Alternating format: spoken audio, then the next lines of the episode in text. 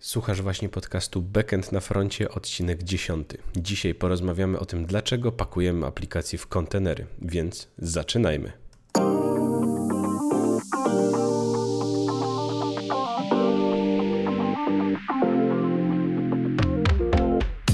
Cześć, z tej strony Kajetan Duszyński i witam Cię w podcaście Backend na froncie.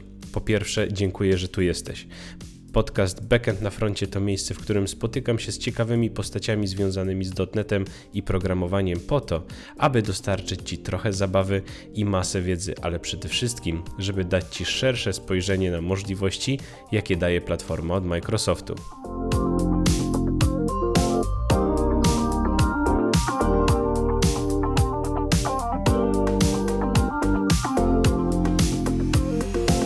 Damian Naprawa to prawdziwy maestro Dockera. Prawdopodobnie dlatego właśnie tak nazwał swój kurs, w którym uczy podstaw konteneryzacji i zapoznaje swoich studentów z Dockerem właśnie.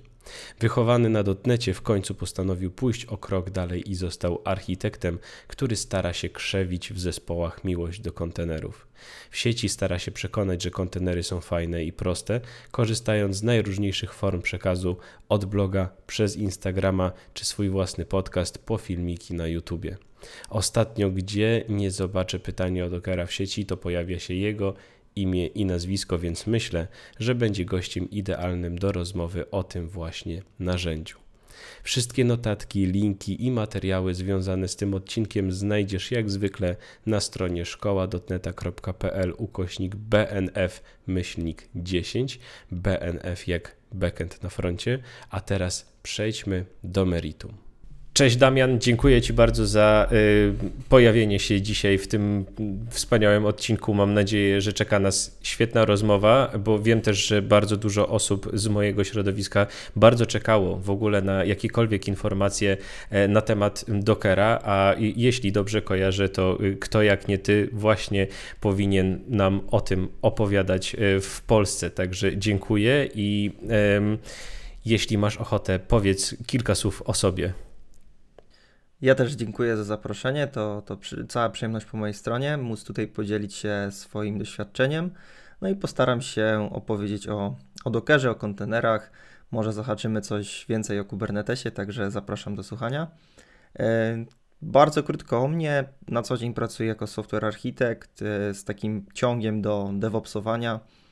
E, gdzieś w sieci jestem najbardziej kojarzony właśnie z Dockerem, z kontenerami, z Kubernetesem.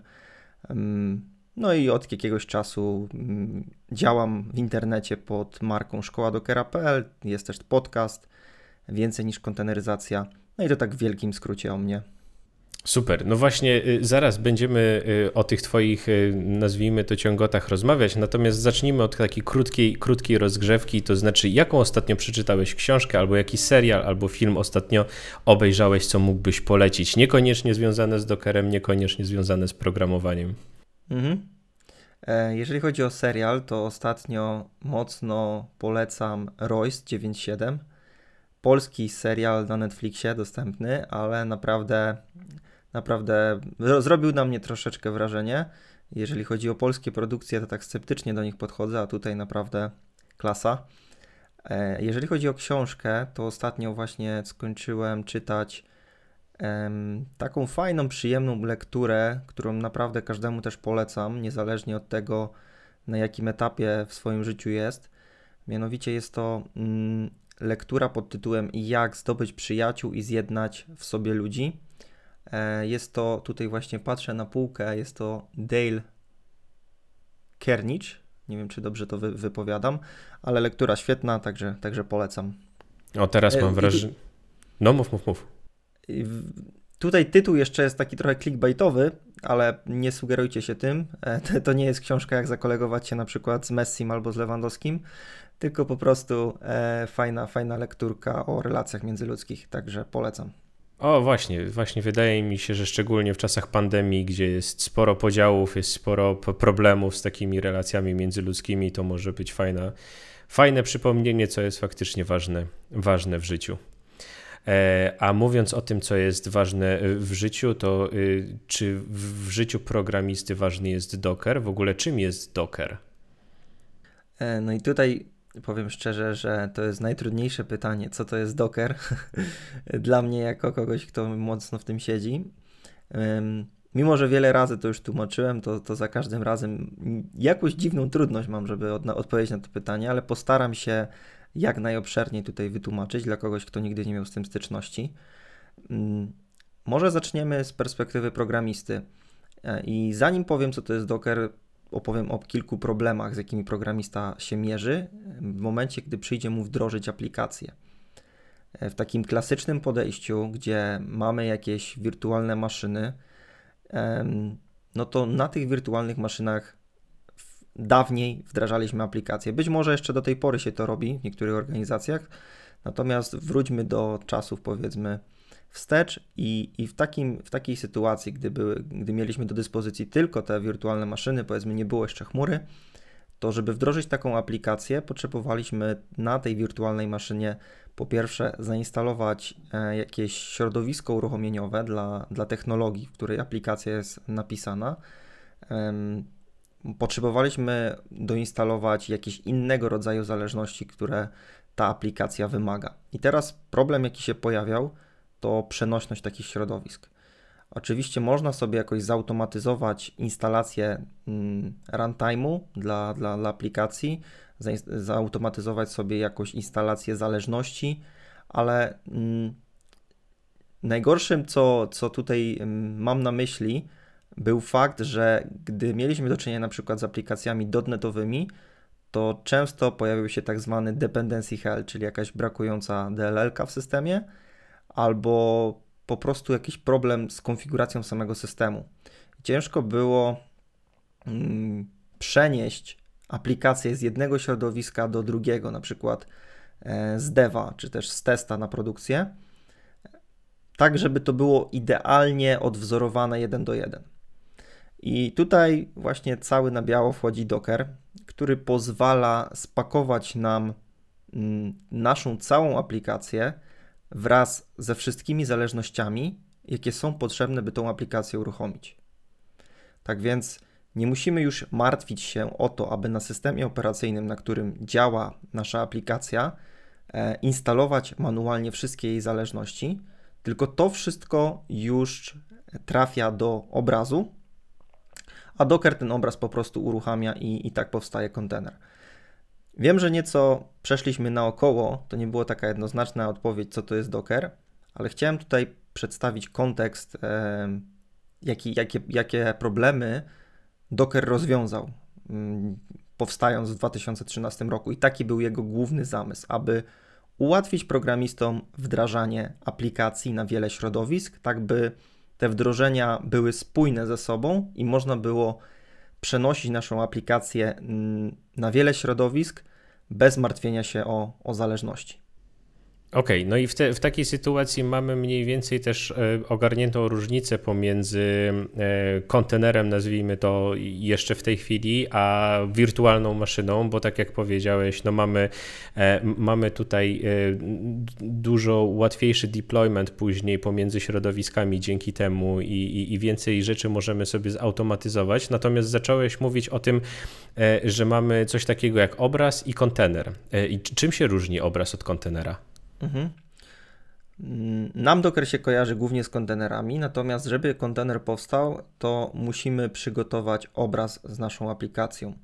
Jeżeli mowa oczywiście o aplikacjach biznesowych, bo o takich, o takich tutaj najbardziej e, będziemy mówić, bo są też obrazy gotowe, które na przykład będą zawierać jakieś, jakieś narzędzia, jakieś usługi.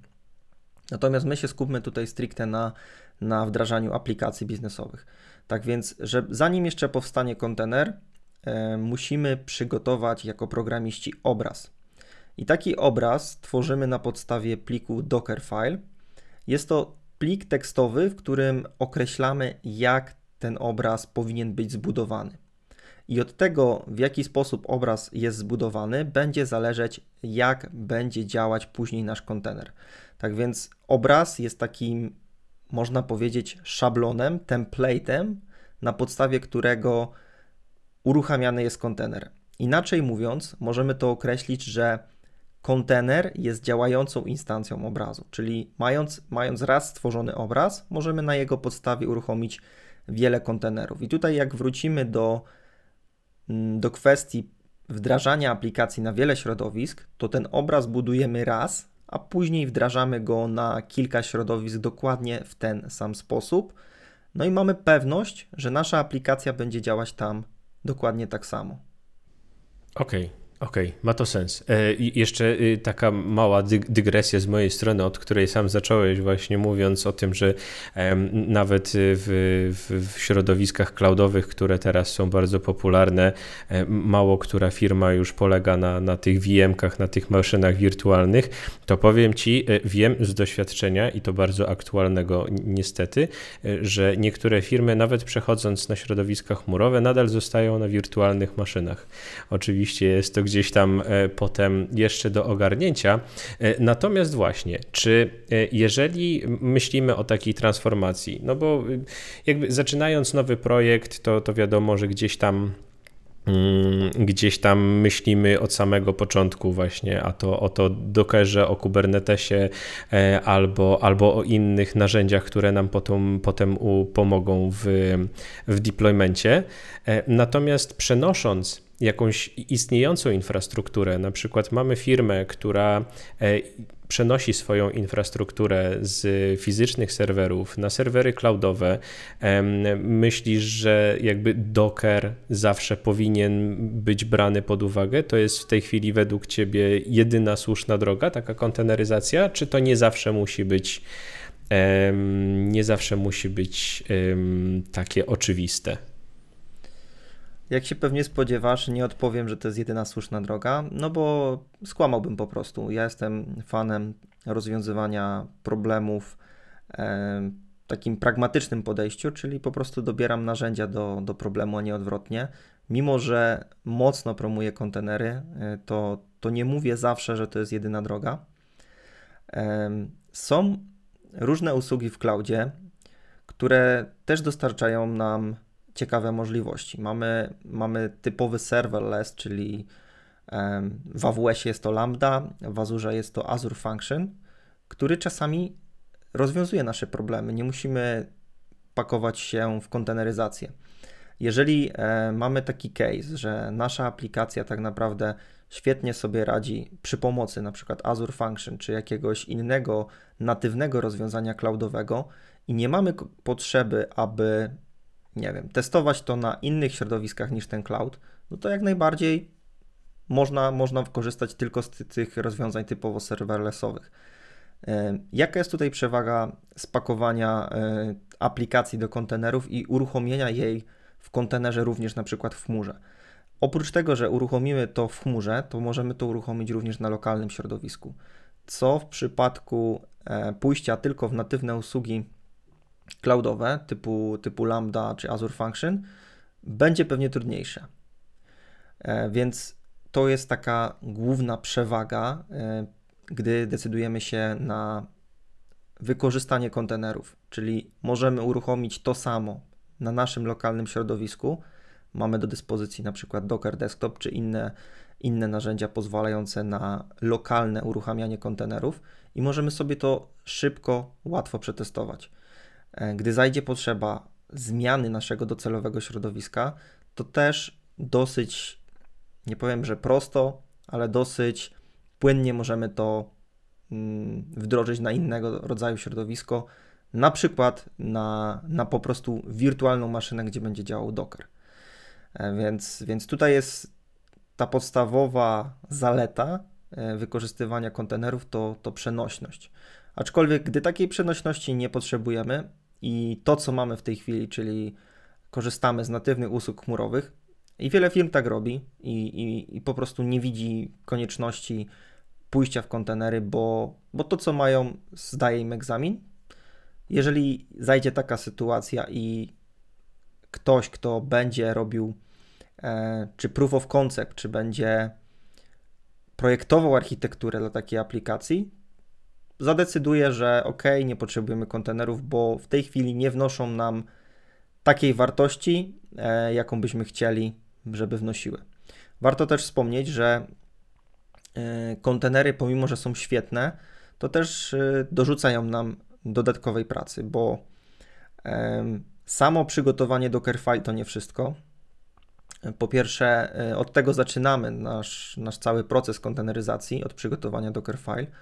Natomiast później te obrazy musimy gdzieś dystrybuować, czyli potrzebujemy jakieś miejsce do ich przechowywania, e, które potocznie zwane jest container registry. I żeby taki obraz trafił do container registry, potrzebujemy znowuż jakiejś automatyzacji. Możemy oczywiście to zrobić ręcznie, ale dobrą praktyką jest, by taki obraz był budowany za każdym razem, gdy powstaje nowa wersja naszej aplikacji. Tak więc w dzisiejszych czasach e, ja nie wyobrażam sobie projektu, który nie ma nie ma jakiejkolwiek automatyzacji, która buduje kod, odpala testy i tak. I kolejnym krokiem w takim procesie CI/CD powinno być właśnie budowanie obrazu, który finalnie powinien trafić właśnie do, do Container Registry i stamtąd dopiero powinien zostać wdrożony gdzieś na docelowe środowisko.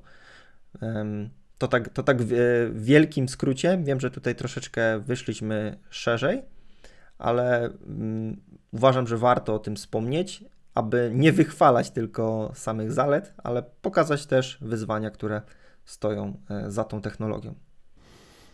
Okej, okay. ma, to, ma to jak najbardziej sens i to fajnie tak naprawdę e, do, do kolejnego pytania prowadzi, o którym, e, o, o, o którym już myślałem od samego początku, jak powiedziałeś, że masz takie ciągoty w stronę, w stronę DevOpsa. Czy w takim razie Docker i konteneryzacja e, to jest bardziej praca dla programisty, dla takiego rasowego dewelopera, czy raczej dla DevOpsa? E, bo, bo tak, jak, tak jak mówisz, przygotowanie Dockerfile to jest, to jest tak naprawdę początek. Potem trzeba to wpiąć odpowiednio w proces CI/CD i, i też trzeba, trzeba trzymać nad tym pieczę, żeby to robiło się, y, nazwijmy to, zgodnie ze sztuką. To, to na, te, teraz zaczynam tak jak wcześniej zawsze myślałem, że jednak mm, jest to bardziej kwestia, o której powinni myśleć programiści, tak może jednak to jest bardziej e, coś dla DevOpsów. Ja uważam, że programista powinien potrafić w Dockera, kolokwialnie mówiąc, bo programista najlepiej wie, jak ta aplikacja działa. I na etapie tworzenia Dockerfile my musimy już znać szczegóły implementacyjne naszej aplikacji, tak by ten obraz, który powstanie jako, jako rezultat budowania mm, na podstawie Dockerfile'a, był po prostu poprawny i gotowy do uruchomienia. No i kto, kto najlepiej będzie wiedział, jak aplikacja powinna się zachować po uruchomieniu, jak nie programista. Więc moim zdaniem tworzenie Dockerfile to jest e, stricte obowiązek programisty. I teraz, co będzie dalej? Czy to programista przejmie temat automatyzacji, konfiguracji CI/CD? To już tak naprawdę zależy od kultury w firmie. No bo można zadać pytanie, kto powinien konfigurować CI/CD e, w momencie, gdy nie mamy Dockera? Czy programista, czy DevOps? No i e, w różnych firmach to wygląda różnie. Są, są, są firmy, w których po prostu odpowiadasz za cały cykl, od, wdroż, od y, kodu aż po wdrożenie, a są firmy, które gdzieś wprowadzają te podziały i na przykład programista mm, wypycha kod do repozytorium, a już potem gdzieś tam kolejne kroki CI/CD już e, opiekuje się nimi jakaś osoba pod tytułem DevOps. Więc to wszystko pewnie zależy od kultury, natomiast e, znajomość Dockera wydaje mi się w dzisiejszych czasach niemal tak kluczowa dla programisty jak znajomość Gita, e, no bo oprócz samego pakowania aplikacji do kontenerów, czyli tworzenia tych Docker fili, e, które wymagają znajomości Dockera i znajomości kontenerów, Docker ma też inne ciekawe dla programisty funkcjonalności takie jak choćby uruchomienie za pomocą e, szybkiego jednego polecenia jakichś usług, dzięki którym programista może zamiast instalować daną usługę na swoim komputerze, szybko ją uruchomić właśnie z, po, e, z poziomu Dockera. No i teraz przykłady. E, najczęściej nasze aplikacje biznesowe współpracują z jakąś bazą danych, z jakimiś usługami typu kolejki, na przykład RabbitMQ popularny, No i takiego Rabbita można śmiało uruchomić, można, można też śmiało powiedzieć jednym poleceniem dockerowym. Oczywiście można sobie to później jakoś ładnie ubrać e, w skrypty typu Docker Compose, tak, tak żeby to było jeszcze bardziej wygodniejsze i o Docker Compose za chwilę sobie powiemy. Natomiast przechodząc do meritum, e, znajomość Dockera dla programisty, jeszcze raz podkreślę, powinna być analogiczna jak znajomość Gita. E, przynajmniej takie jest moje, e, moje zdanie, gdyż no, po prostu ułatwia to życie. Zamiast instalować i zaśmiecać sobie komputer, e, szczególnie gdy skakamy gdzieś pomiędzy projektami, pracujemy w software house i na przykład jesteśmy przypisani przez kilka miesięcy do projektu, przeskakujemy do innego, tam jest inny zestaw technologii. Na przykład tu był Postgres, tutaj mamy coś innego, MongoDB. No i teraz cały czas musimy gdzieś to, to środowisko nasze lokalne sobie konfigurować.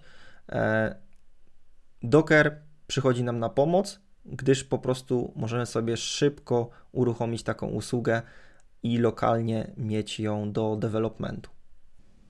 No tak, a wtedy jak, jak przestaje nam być potrzebne, to zamykamy kontener, znaczy wyłączamy, wyłączamy kontener. kontener. Tak, i on sobie cały czas będzie, znaczy obraz cały czas sobie będzie gdzieś tam siedział w razie, gdybyśmy potrzebowali go znowu, mm. ale nie będzie nam zaśmiecał e, zasobów, czy, czy miejsca, czy, czy czegokolwiek. To faktycznie jest ciekawe. A czym jest w takim razie Docker Compose, o którym wspomniałeś? E, Docker Compose to jest taki ułatwiacz życia, e, tak by nie pisać wszystkich poleceń z palca, bo Docker kojarzy nam się e, z takimi poleceniami w terminalu typu Docker Run, Docker Build i tym podobne.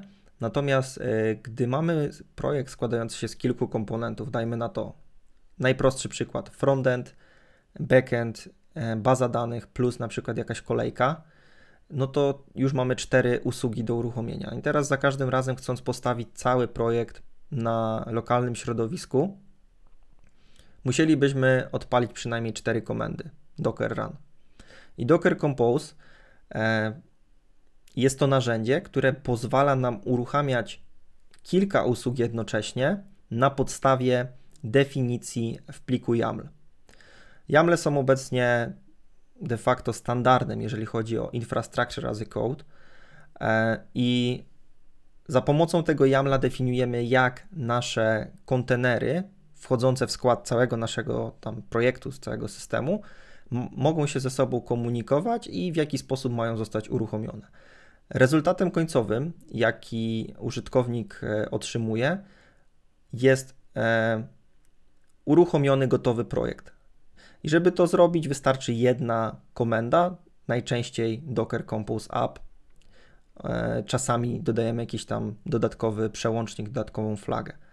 E, co jest jeszcze ważne, to mając całość zapisaną w pliku YAMLowym, mamy też wersjonowanie. Wiadomo, taki pliczek możemy śmiało wersjonować sobie w gicie. Wszelkie zmiany e, są po prostu w historii komitów gdzieś zapisywane. Mamy też nad tym, nad tym kontrolę. Może to być e, walidowane podczas code review, podczas pull requestów i tym podobne. E, jaki jest jeszcze tutaj benefit takiego rozwiązania? W momencie, gdy nowa osoba przychodzi nam do projektu, to wyobraźmy sobie, e, pierwszy tydzień najczęściej w pracy polega na stawianiu środowiska. No i ja wielokrotnie przechodziłem przez ten ból, gdzie wchodziłem do istniejącego projektu i trzeba było sobie poinstalować wszystkie narzędzia, te bazy danych e, i tak dalej, i tak dalej. E, jeszcze jak często to zmieniamy ten projekt, no to, to tym częściej mamy ten problem.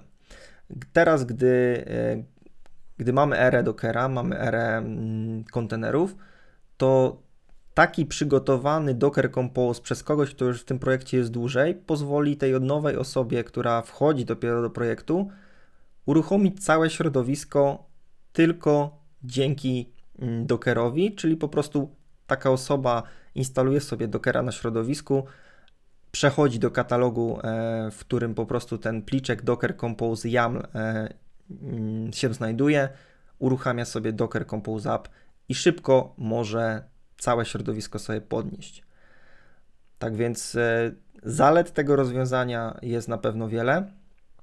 Jeszcze taka, może nie ostatnia, ale ale taka dość istotna rzecz na temat y, Docker Compose, to za pomocą tego Docker Compose, który mamy, y, mamy zdefiniowany lokalnie, możemy też wdrożyć całą aplikację na serwerze, na jakiejś wirtualnej maszynie, gdzie po prostu będzie działał Docker i będzie nam służyć jako jakieś środowisko, czy to deweloperskie, czy testowe, a nawet, nawet produkcyjne.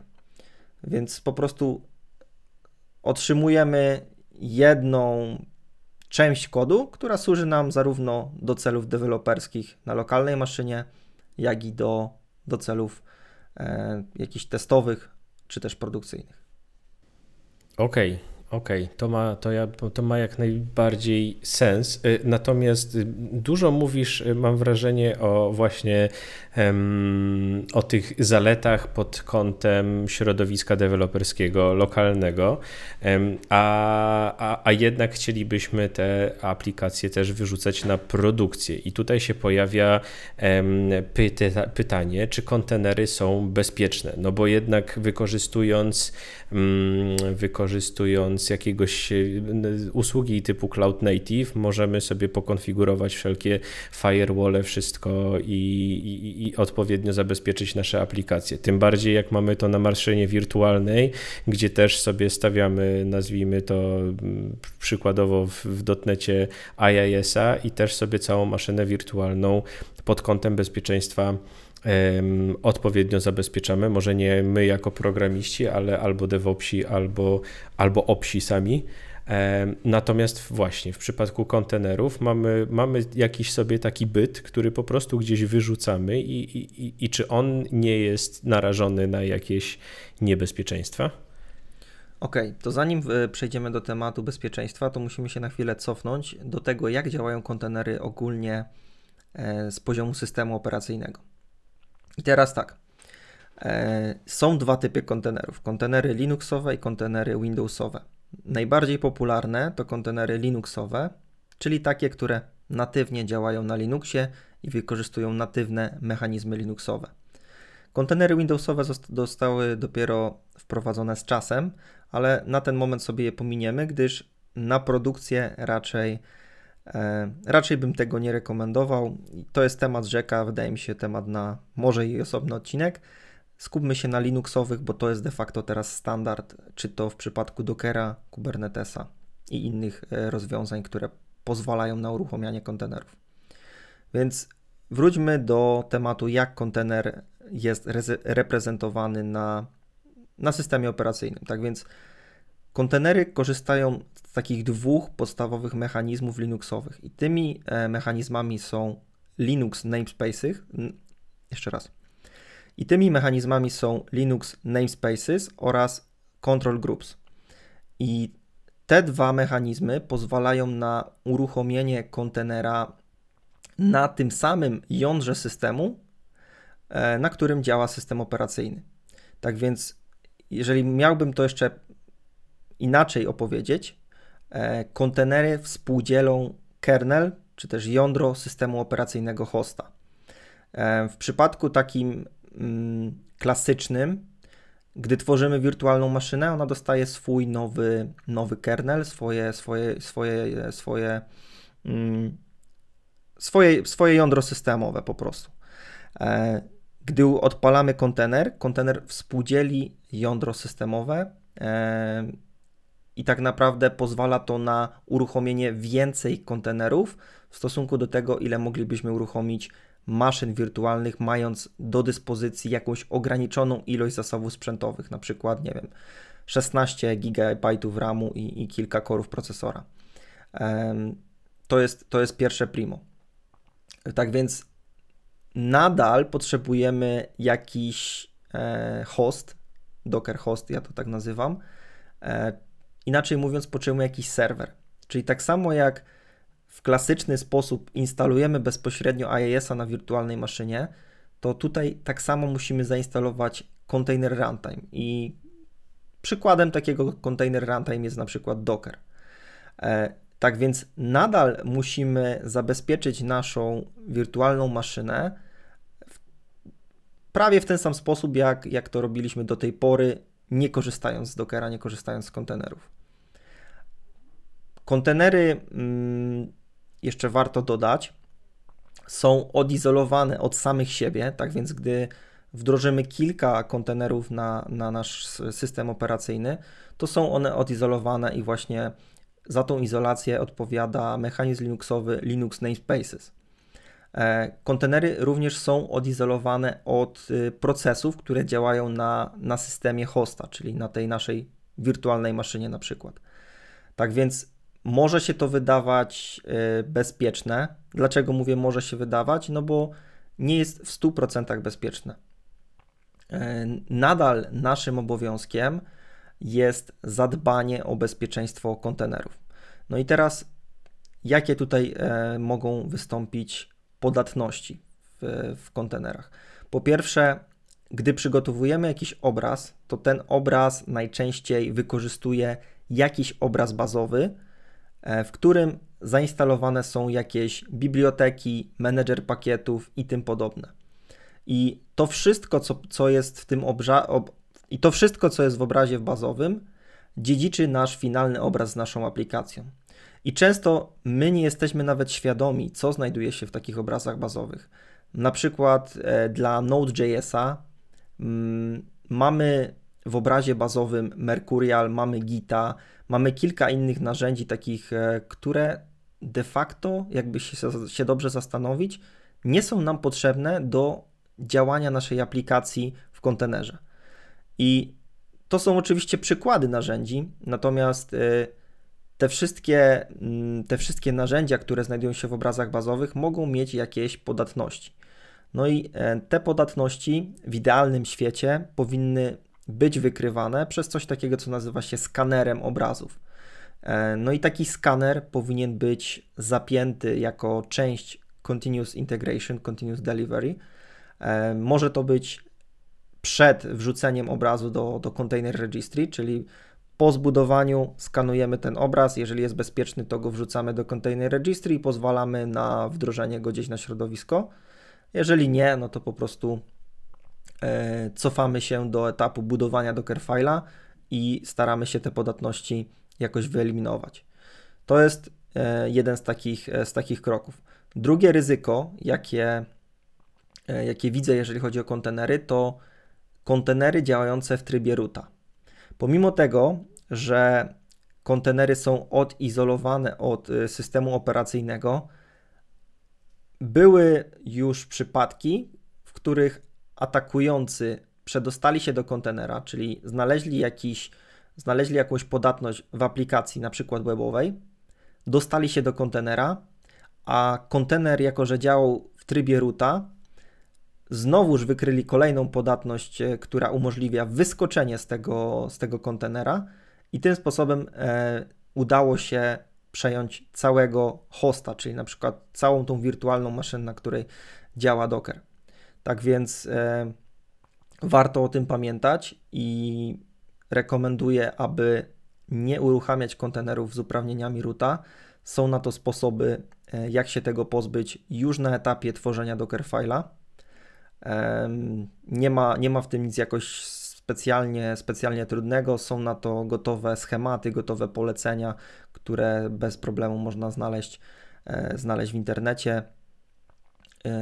Ja też przygotowałem na GitHubie taki zestaw e, dobrych praktyk tworzenia, tworzenia Dockerfile e, i to też pewnie gdzieś wrzucimy tutaj w linkach, tak by można sobie do niego, do niego wrócić i tam też pokazuje, jak tego ruta z kontenera się, się można pozbyć. E, tak więc kontenery mają pewne mechanizmy, które sugerują nam, że to jest bezpieczne i to nie jest tak, że ja całkowicie to neguję. Natomiast y, tam, ten mój cały wywód ma na celu uświadomienie e, tutaj słuchaczy, że pomimo tego, że mamy pewną warstwę izolacji za pomocą tych Linux namespaces, to i tak e, istnieją pewnego rodzaju luki czy też podatności, których, e, którym musimy sami zapobiegać jako, jako osoby, które wdrażają aplikacje w kontenerach. I nawet e, jeżeli mamy ten podział taki klasyczny typu programista, DevOps czy, ten, czy też Ops, no to ten, ten ops może do nas wrócić i powiedzieć nam, hej, usuń roota z kontenera na etapie tworzenia Dockerfile'a, no bo, no bo to jest dobra praktyka. Więc warto, warto o tym pamiętać i warto jeszcze zgłębić gdzieś samemu ten temat, jeżeli myślimy o, o wdrożeniu aplikacji w kontenerze na produkcję. No właśnie, ale teraz y, zacząłem się zastanawiać, czy, czy dla programisty znajomość Dockera nie jest w pewien sposób problematyczna i nie wymaga od niego mm, nauki wielu elementów, których przy przejściu na przykład na chmurę nie musiał wiedzieć, nie musiał się nimi przejmować. No bo teraz zaczynasz mówić właśnie o obrazach bazowych, o tym, jakie narzędzia są poinstalowane w takich obrazach bazowych um, i w jaki sposób właśnie przy pomocy Docker, e, Docker konfigurować obraz y, potem naszej aplikacji. E, i, i przez to musimy wiedzieć o tym właśnie, że lepiej jest wykorzystywać produkcyjnie obrazy Linuxowe zamiast Windowsowych, gdzie mimo wszystko e, na przykład w dotnecie cały czas jesteśmy e, przyzwyczajeni do, do tego hostowania na Windowsach i pewnie dla wielu osób byłby to taki najbardziej oczywisty krok, nawet przechodząc w stronę, w stronę Dockera. Mm, I, i, I nagle mam wrażenie, że musimy się wielu rzeczy nauczyć, o wielu rzeczach doczytać, wielu rzeczy um, gdzieś tam dowiedzieć się na temat, na temat właśnie samego tego środowiska, na którym wtedy będzie ten, ten kontener działał. E, czego, o, o, czym mogliśmy tak naprawdę w pewien sposób zapomnieć, przechodząc do chmury, bo przy chmurze wykorzystując odpowiednie e, usługi, na przykład e, app services dla, dla, dla właśnie aplikacji webowych, Cosmos DB czy, czy SQL zwykły w, w przypadku bazy danych. I, i wtedy nawet konfigurując cały ten pipeline CI/CD nas nie obchodzi nie obchodzi tak naprawdę, co jest tam pod spodem, na czym to tak naprawdę jest hostowane. Najważniejsze jest dla nas to, że jeżeli wyplujemy tamtą aplikację, to ona po prostu będzie działać. I gdzieś tam jest też taka, nazwijmy to, niepisana zasada, że e, będzie to w chmurze odpowiednio zabezpieczone przez, e, przez dostawcę tego, e, tej, tej chmury. No a tutaj nagle właśnie wracamy, wracamy właściwie do tego, mam wrażenie, że tworząc e, Dockerfile'a i konfigurując całe środowisko e, konteneryzacji, e, znowu wracamy jakby do tego, do tego o, o czym chcieliśmy zapomnieć jako programiści. Czy tak jest, czy, czy właściwie korzystając z tych obrazów bazowych, możemy gdzieś tam w wielu przypadkach zaufać temu, że taki obraz bazowy jest przygotowany w sposób bezpieczny i też nie musimy aż tak bardzo się tym przejmować. Znaczy, ja ter, tutaj troszeczkę też powiedziałem o takim idealnym świecie, gdzie mm, to bezpieczeństwo e, jest na takim wysokim poziomie. Natomiast to, co wspominałeś, że chmura rozwiązuje za nas wiele, wiele rzeczy, ja się z tym e, częściowo zgadzam. Natomiast y, no, chmura też nie do końca nie rozwiąże Ci problem na przykład mm, bezpieczeństwa Twojego app serwisu w taki sposób, jakby to, jakby to powiedzieć, jeżeli chcemy to naprawdę zrobić tak ultra bezpiecznie, to gdzieś tam będziemy musieli dokonfigurować sobie ten, ten Azure Firewall na przykład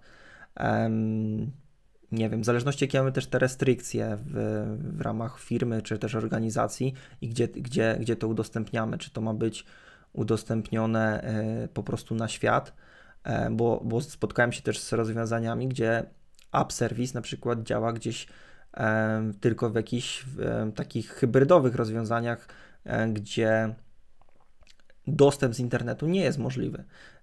Czyli już mowa tutaj o takich bardziej hybrydowych chmurach no i też to wszystko zależy tak naprawdę od polityk bezpieczeństwa, jakie, jakie nasz klient y, od nas wymaga, czy też jakie po prostu e, ma u siebie wdrożone.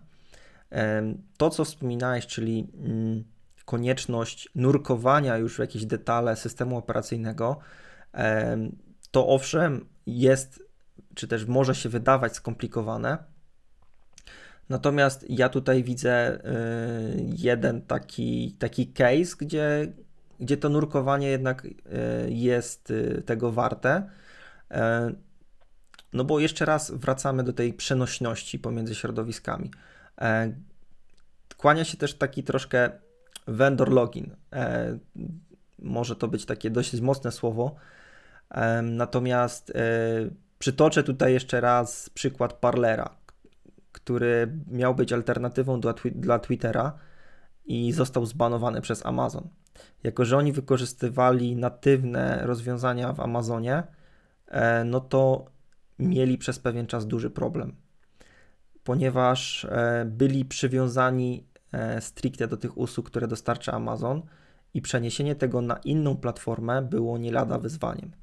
Gdyby mieli to w kontenerach, no to problem byłby dużo prostszy. Nie mówię, żeby był banalny, bo często i tak, pomimo tego, że mamy aplikacje w kontenerach, e, to i tak są tam pewne zależności, które po prostu dostawca chmury e, przynosi ze sobą.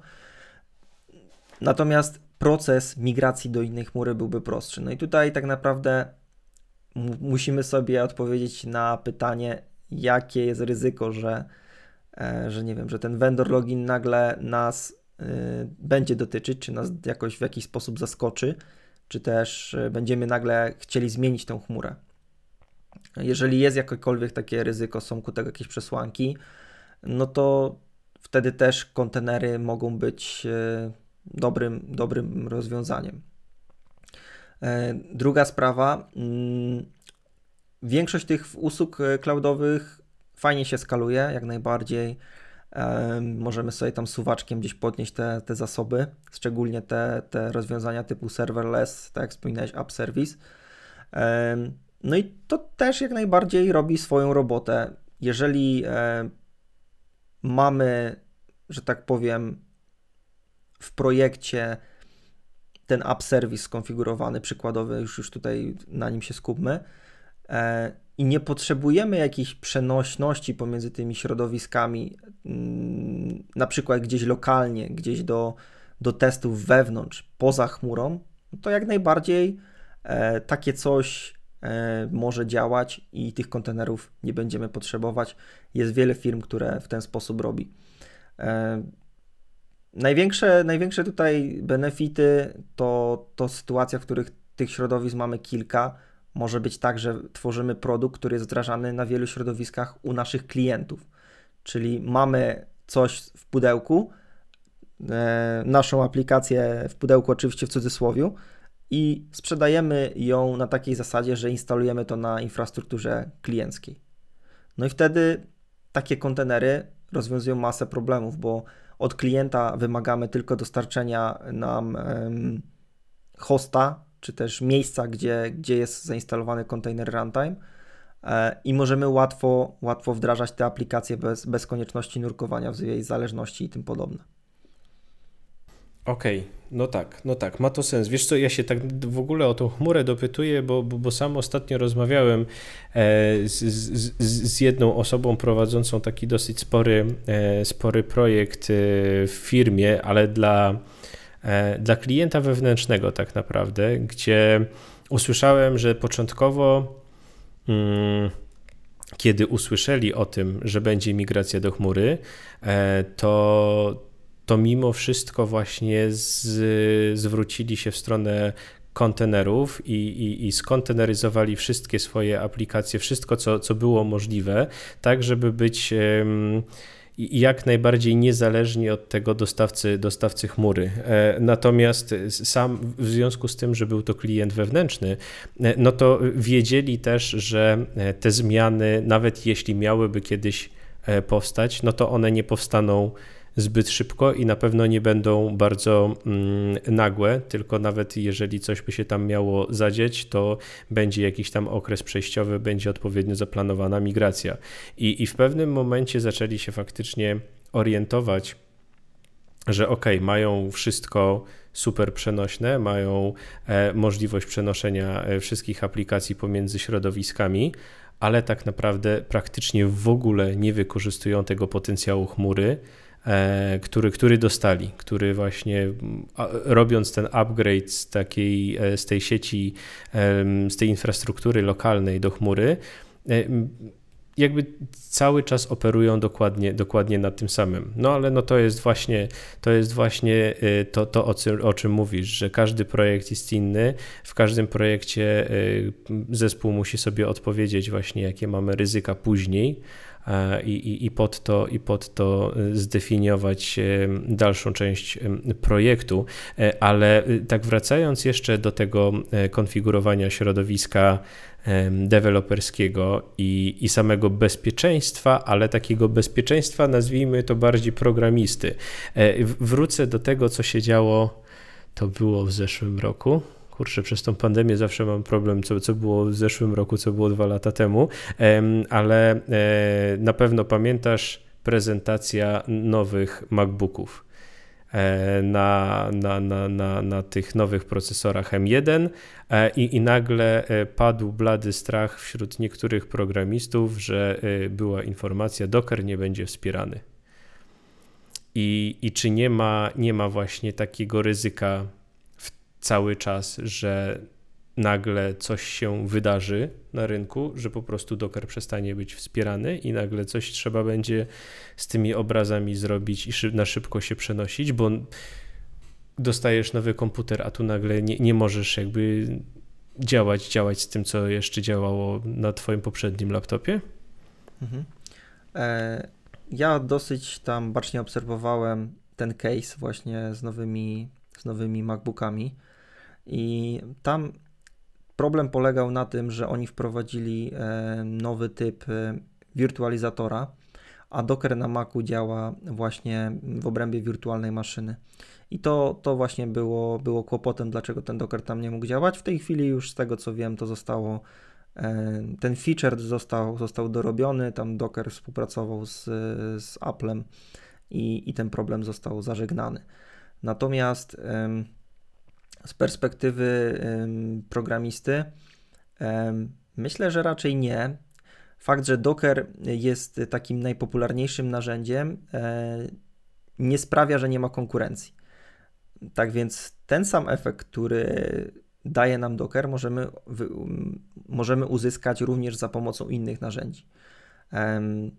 Powstało kilka, kilka narzędzi konkurencyjnych dla Dockera, jednak no nadal Docker jest takim czymś oczywistym, najbardziej znanym, jako że był to taki przełom trochę, jeżeli chodzi o kontenery. Była to, była to pierwsza firma, a zarazem pierwsze narzędzie, które, które powstało i, i, i zostało bardzo szybko przyjęte przez programistów. No to Docker wydaje się czymś takim, takim naturalnym. Natomiast y, warto jeszcze tu wspomnieć o czymś, o, co nazywa się Open Container Initiative. I Open Container Initiative to jest organizacja, która wprowadziła e, pewnego rodzaju standardy w budowaniu obrazów i w uruchamianiu kontenerów. I w tej chwili e, Docker implementuje te standardy. Ba, Docker nawet e, przyczynił się do założenia tej organizacji. E, Docker jako firma, bo tutaj musimy też rozdzielić e, te kwestie, bo mamy Docker jako narzędzie, a, a równolegle mamy firmę Docker, która, która go rozwija. E, więc ten standard pozwala innym użytkownikom, czy też innym firmom na tworzenie własnych rozwiązań, które będą w stanie budować obrazy i uruchamiać kontenery. Więc dzięki temu standardowi Obraz, który jest zbudowany za pomocą Dockera, może być uruchomiony za pomocą innego narzędzia, na przykład za pomocą Podmana, czy też za pomocą innego container runtime, który jest zgodny z tym, z tym formatem. Tak więc e, problem, tak, problem monopolu Dockera e, raczej nie powinien nas dotyczyć, no gdy z, właśnie z tego względu, że mamy ten standard i nawet jakby mm, Docker kiedyś umarł, to myślę, że bardzo szybkie, szybko powstanie e, narzędzie, które, które go zastąpi e, i nadal będziemy mogli budować swoje obrazy i uruchamiać je gdzieś lokalnie.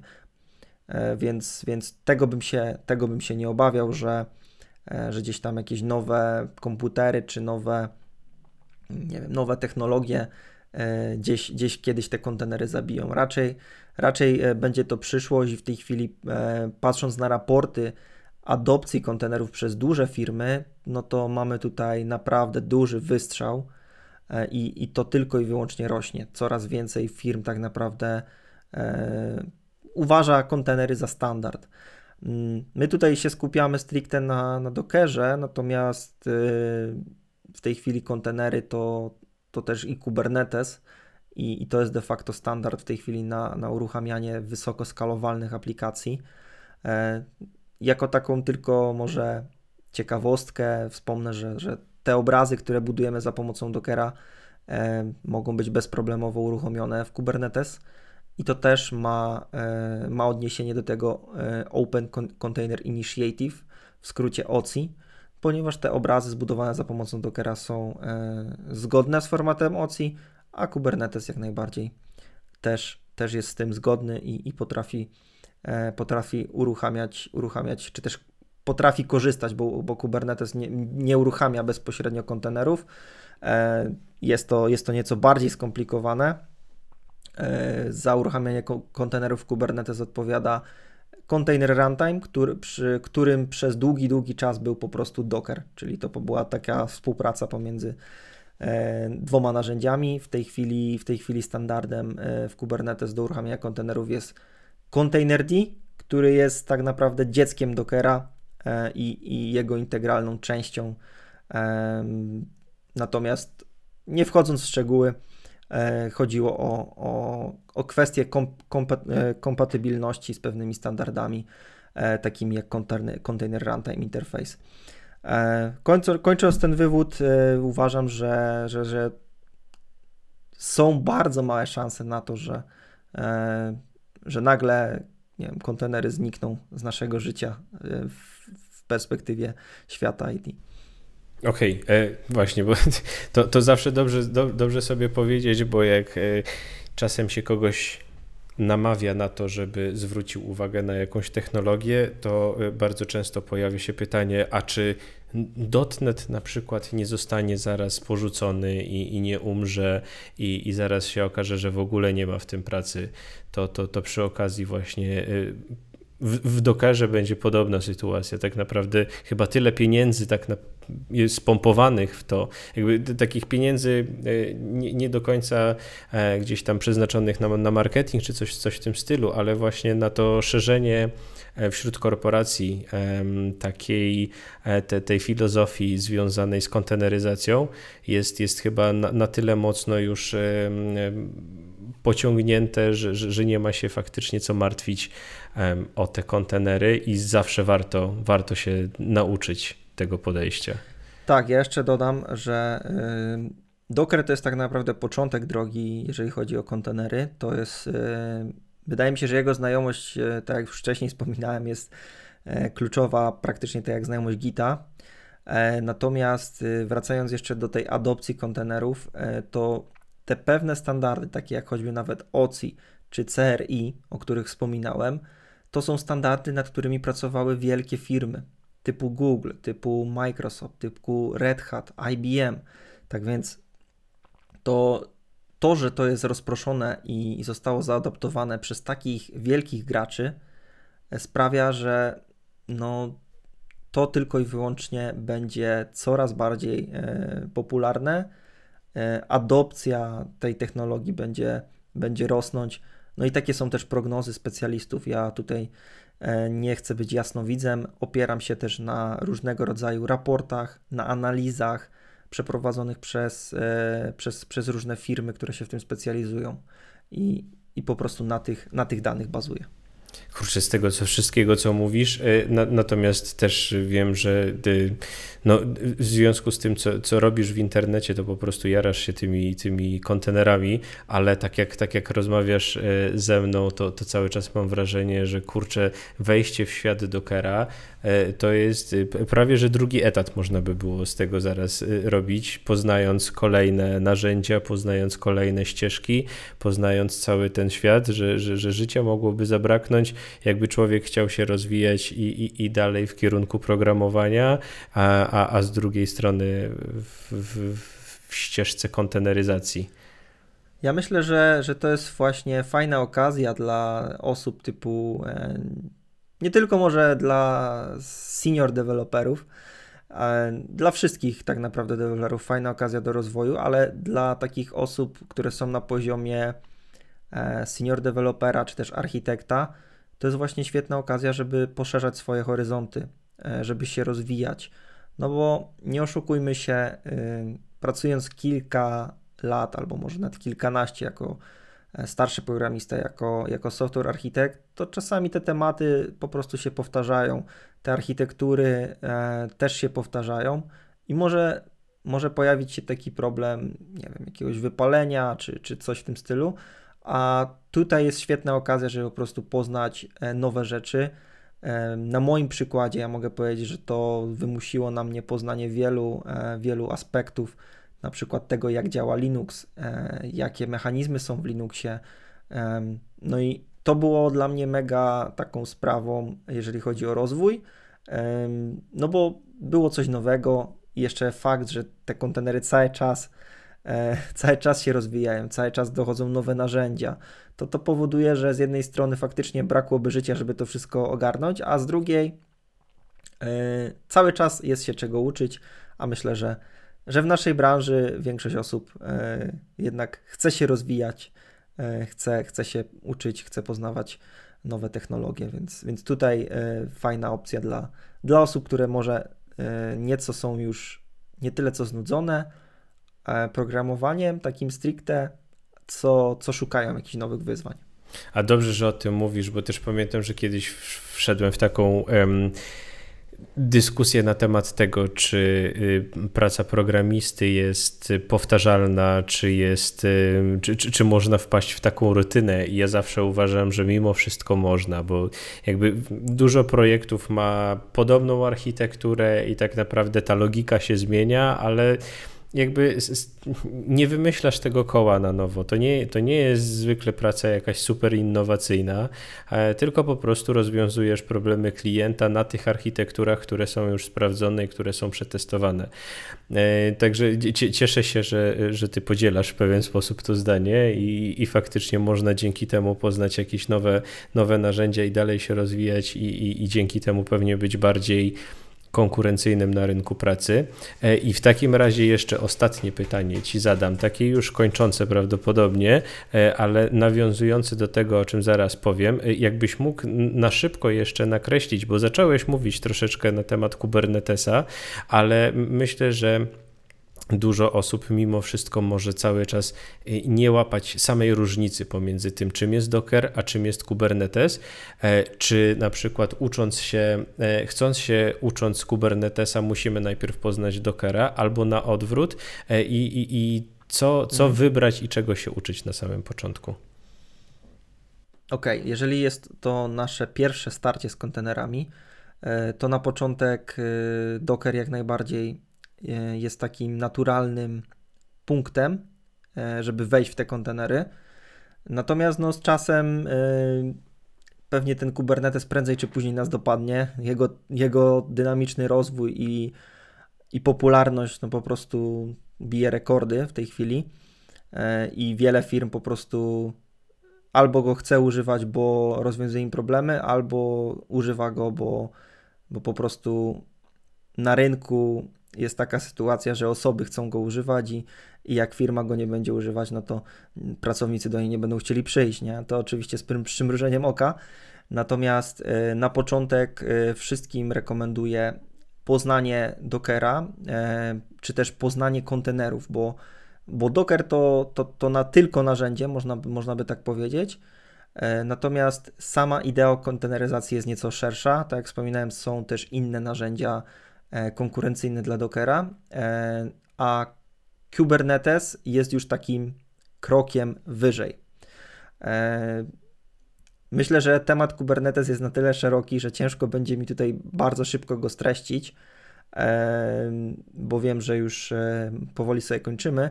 Natomiast jakby to powiedzieć tak w kilku zdaniach.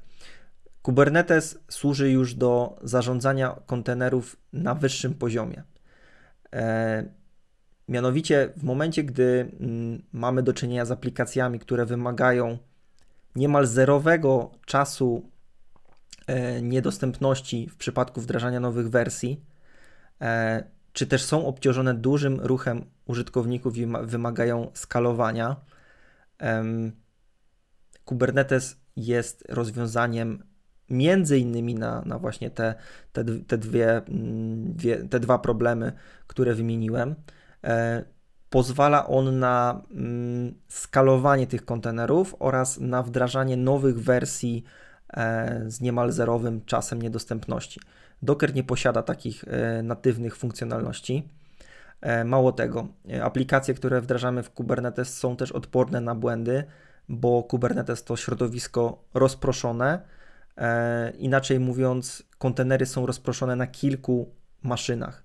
Nie jest to jedna, jedna maszyna, która może nagle paść, w najgorszym naszym przypadku, no i to spowoduje, że cała aplikacja nie będzie dostępna. E, Kubernetes właśnie wprowadza też niezawodność e, poprzez, e, poprzez tą rozproszoną architekturę. Tak więc to jest już poziom wyżej dla, jeżeli, dla osób, które, które gdzieś startują z, z konteneryzacją. Na początek każdemu programiście polecałbym stworzenie Dockerfile'a dla swojej aplikacji, nad którą pracuję, e, zbudowanie tego obrazu, e, uruchomienie go w Dockerze, mm, skonfigurowanie e, z jakimiś usługami dodatkowymi typu baza danych, która nie musi być koniecznie uruchomiona w kontenerze, może być śmiało uruchomiona, uruchomiona gdzieś po prostu obok i po prostu zobaczenia, jak te kontenery działają, z czym to się je, a dopiero później branie się za Kubernetes. I myślę, że to to może być, to może być puenta, a, na, a o Kubernetesie e, myślę, że będziemy musieli sobie porozmawiać szerzej gdzieś, gdzieś kiedyś w przyszłości. No właśnie, no właśnie, to w tej chwili postawimy sobie taką grubą krechę, na tym, e, na tym zakończymy, bo właśnie myślę, że i mam nadzieję, że dla Ciebie to również była e, przyjemna rozmowa e, na, na, łamach, na łamach tego podcastu. E, I już w tej chwili chciałem Ci podziękować za tą, za, za tą godzinę, którą tutaj spędziliśmy, i jednocześnie w związku z tym chciałem Cię zaprosić od razu gdzieś kiedyś przyszłości do kolejnego odcinka, w który sobie spokojnie znowu kolejną godzinę poświęcimy na samego Kubernetesa, tak żeby pociągnąć, pociągnąć ten temat. Natomiast od razu, od razu powiedzmy, bo ja w ogóle e, tak jak mogłem się jeszcze e, trochę zastanawiać, trochę się e, wahałem wcześniej, tak po, po naszej rozmowie wiem, że będę w końcu musiał sięgnąć po Twój kurs Docker Maestro, jak tylko będzie organizowana kolejna edycja. Natomiast dla wszystkich też, którzy nas będą tutaj słuchać albo oglądać, przypomnijmy szkoła dokera.pl, e, tak? Dobrze mówię? Tak, e, szkoła dokera.pl bez polskich znaków e, to jest miejsce, gdzie możecie znaleźć dużo bezpłatnej wiedzy. Tam głównie w formie blog postów albo też odcinków podcastu, które też tam wrzucam.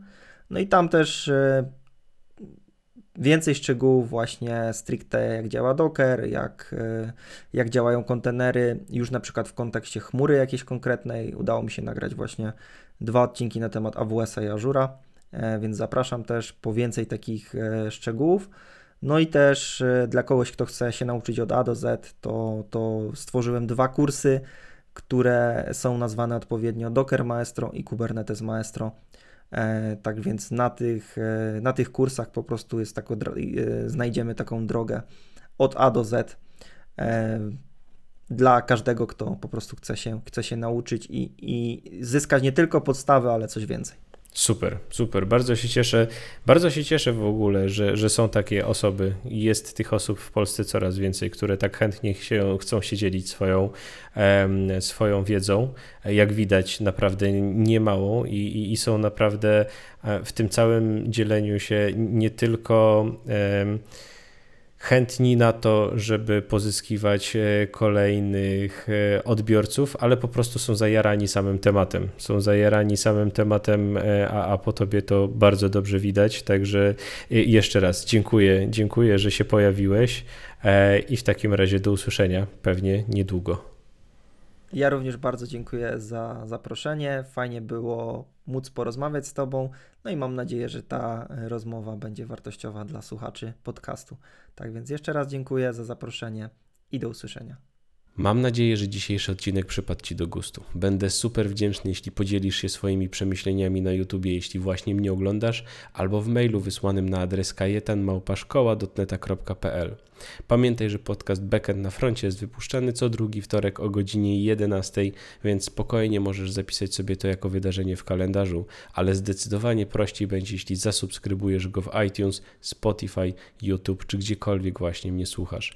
Dodatkowo będę super wdzięczny, jeśli zechcesz wystawić mi ocenę w katalogu iTunes. Zachęcam również do śledzenia innych moich poczynań w sieci poprzez obserwowanie fanpage'a szkoła.neta na Facebooku, a także profilu Kajetan Duszyński na Instagramie. A teraz już się z Tobą żegnam i słyszymy się za dwa tygodnie.